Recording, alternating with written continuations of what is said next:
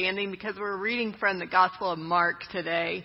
So we're in the middle of a sermon series on Sabbath. And this week I had dinner with a friend who asked me, when you give those Sabbath assignments every week, like two hours of Sabbath rest, exactly what does that mean? She said, like, what counts as Sabbath rest? So our text is from the Gospel of Mark. Jesus talks about Sabbath, and it's safe to say that Jesus even practices Sabbath, but he seeks to redefine it. And this new definition is what we're searching for as I read Mark 3 verses 1 through 6 for you. Again, Jesus entered the synagogue, and a man was there with a withered hand. The Pharisees watched him to see whether he could cure him on the Sabbath so that they might accuse him. And he said to the man with the withered hand, Come forward. Then he said to them, Is it lawful to do good or to do harm on the Sabbath, to save life or to kill? But they were silent. He looked around at them with anger. He was grieved at their hardness of heart, and he said to the man, Stretch out your hand. He stretched it out, and his hand was restored. The Pharisees went out and immediately conspired with the Herodians against him, how to destroy him. This is the story of God for the people of God. Would you say with me, thanks be to God? You can have a seat. Well, have you ever been asked a question that stunned you? Maybe you didn't expect the question or you didn't expect the honesty of the question that was in front of you. Maybe you didn't know what the answer was. Or maybe you didn't know how the person wanted you to answer. This week I went on a field trip with Daniel's fifth grade class. Uh, we went out uh, near Boerne to Honey Creek Nature Preserve. During lunch, one of the on-site presenters asked me if I was a teacher or a parent. We'd been there all morning.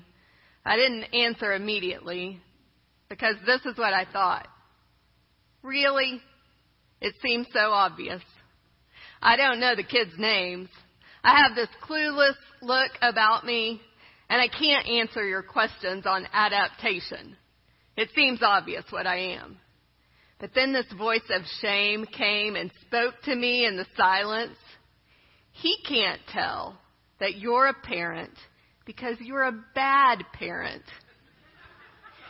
Your kid isn't walking with you, and your kid hasn't said a word to you since you got here. Really, it was just a matter of seconds before I fessed up. Hey, I'm a parent. But I want you to know that I understand what it's like to be stunned by a question and to respond with silence. I get that.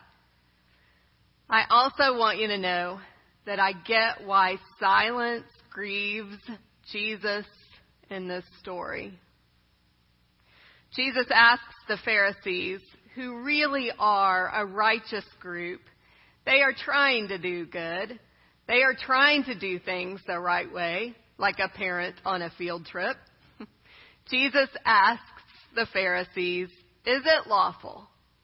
Is it lawful to do good or to do harm on the Sabbath? To save life or to kill? So it's not just the disciples and the readers who know the answer to this question. The Pharisees know the answer too. And it is either their certainty or their shame that silences them. Maybe it's some of both. And that grieves Jesus. It grieves Jesus because certainty and shame are always a bad combination. Shame is that voice, that voice that tells you that there's something off about you that you are essentially not lovable, that you are fundamentally no good, fundamentally unlovable, and absolutely right. is a dangerous combination. The wires are crossed. The Pharisees are certain. They are certain in their opposition of Jesus. And at the same time, they are convinced that right actions and beliefs will earn their status as righteous. Shamefully, they can't give the obvious answer. Do good. Choose life on the Sabbath. And because they can't give the obvious answer, they miss a chance for a new freedom. And that really is painfully disheartening. This is also the group that appears in Mark chapter 3 that will conspire to bring about the crucifixion the Pharisees and the Herodians.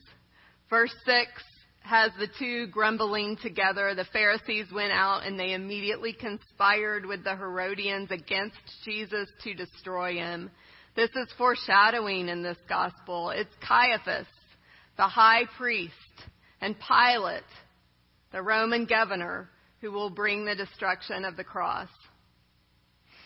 When certainty and shame are present, the potential to work against God's revelation is great that energy is there, and so is the ability to bring about destruction. I'm hesitant to say it because I hate to ever oversimplify a very complex problem. But any person who would open fire on a vulnerable group of people carries a deadly amount of shame and certainty. We are witnesses this very week to the fact that shame and certainty in high amounts are a terrible combination. And it's ours, I believe, it's ours to speak truth to shame, to tell people and to show people that they are worthy, and to model, to model what it looks like to follow the truth instead of just shouting out our own version of truth repeatedly, digging in our heels deeper into a trench. Father Richard Rohr wrote, Many religious folk insist on answers that are always true. We love closure and resolution and clarity while thinking that we are people of faith. How strange it is that the very word faith has come to mean its exact opposite. I get that because I like certainty and closure. And in some Christian circles, faith has come to mean certitude. But to have faith, to have faith means that we don't have all the answers. It means that we can live with some degree of ambiguity. And it means most of all that we are followers, that we are not the way, but we are followers of the way. It's interesting to me that Jesus seems to remind the disciples and the Pharisees and even the readers of their place. He reminds them of their place in the preface to this healing story that takes place on the Sabbath in the synagogue. So at the very end of chapter 2 in Mark's Gospel, there are these words. So the Son of Man is Lord, even of the Sabbath. The Son of Man is Lord, even of the Sabbath. Eugene Peterson rewrites this particular passage in this way. He says, The Son of Man is no lackey to the Sabbath. He's in charge. So the Son of Man is not a minion. He is not an attendant. When we say Jesus is Lord, when we proclaim Jesus is Lord, we are saying that Jesus is in charge and that we look to Him for direction. And so that's helpful. That's helpful when I'm thinking about how to live into Sabbath how to observe this day that is set apart every week. Lucky for me, right after Mark makes this declaration, Jesus is Lord of the Sabbath, there's this story about what Jesus values on the Sabbath. And that's instructive to me. Jesus values the synagogue, the place that the first century Jews would go to hear and to talk about the scripture. And Jesus values the people of God because he goes where they are. He goes where they are to teach and to heal. But there are, there are two things in this account that really stand out to me. Two things in this account that I will use as guidelines from here on to tell me what counts as Sabbath time. Here's the first thing. The first is restoration. At its best, Sabbath time restores us. Sabbath restores you and me and creation and relationships between people. We considered Exodus 31 last week as we were talking about Sabbath, and Exodus 31 says this In six days the Lord made heaven and earth, and on the seventh day he was refreshed. Refreshed. So there's something about Sabbath that can and should fill our tanks. In the gospel story, Jesus restores the man's hand that the Bible describes as withered. So author Lois Tverberg, who has written a lot about the times, the biblical times and the day of Jesus, says that in the first century, special attention was given to what exactly was defined as work, which activities were forbidden on the Sabbath. And she says this, if human life was in danger, all the rules would be set aside on the Sabbath. Anything that counted as work would be set aside on the Sabbath because any person could work to save a life on Shabbat. And to this day, observant Jews, Jewish doctors and nurses will go to work on a Saturday because even the possibility of saving a life is enough to put those rules about Sabbath aside. So, what we see in this scene in Mark's gospel is that this man's life is not in danger. He's afflicted. He's impaired. So, one could say that Jesus is treading on the rules here. And I believe that's probably pretty true to Jesus' character. He seems to like to tread on the rules. But Jesus isn't grinding up herbs to heal the man. He's not putting together a splint. So technically, he's not breaking the rules. He's not doing the things that make for work. He just instructs the man to stretch out his hand, and the man does this, and his hand is healed. But here's what's true. Here's what lies beneath the surface of this story in Mark's gospel. Jesus offends the rule keepers. This is his crime. He is offending the scribes and the Pharisees simply by calling this man forward. In Leviticus 21, these words, no man who has any defect may come near to present an offering. Then the Torah spells out specific disabilities and disfigurements that are banned from the place of worship. And in that list is included those who have a crippled foot or a crippled hand. Jesus calls this man forward to the middle of the synagogue where everyone can see, the middle of the worship space, and he heals his hand but more importantly than that, he restores his place. You are no longer excluded, Jesus' actions say. You belong here. When Jesus is the Lord of the Sabbath, restoration becomes the law of the land. So anything, anything that you do that restores your own soul or the dignity of another person or I'm even going to say creation, because there are a lot of Sabbath hours that I spend digging in the dirt Anything that restores creation, your soul, another person's dignity, relationship between people, when Jesus is Lord of the Sabbath, that counts because restoration rules the day. Closely related to restoration, I believe, is the priority of relationships. Jesus values these people. Jesus values the disciples. He values the man with the withered hand.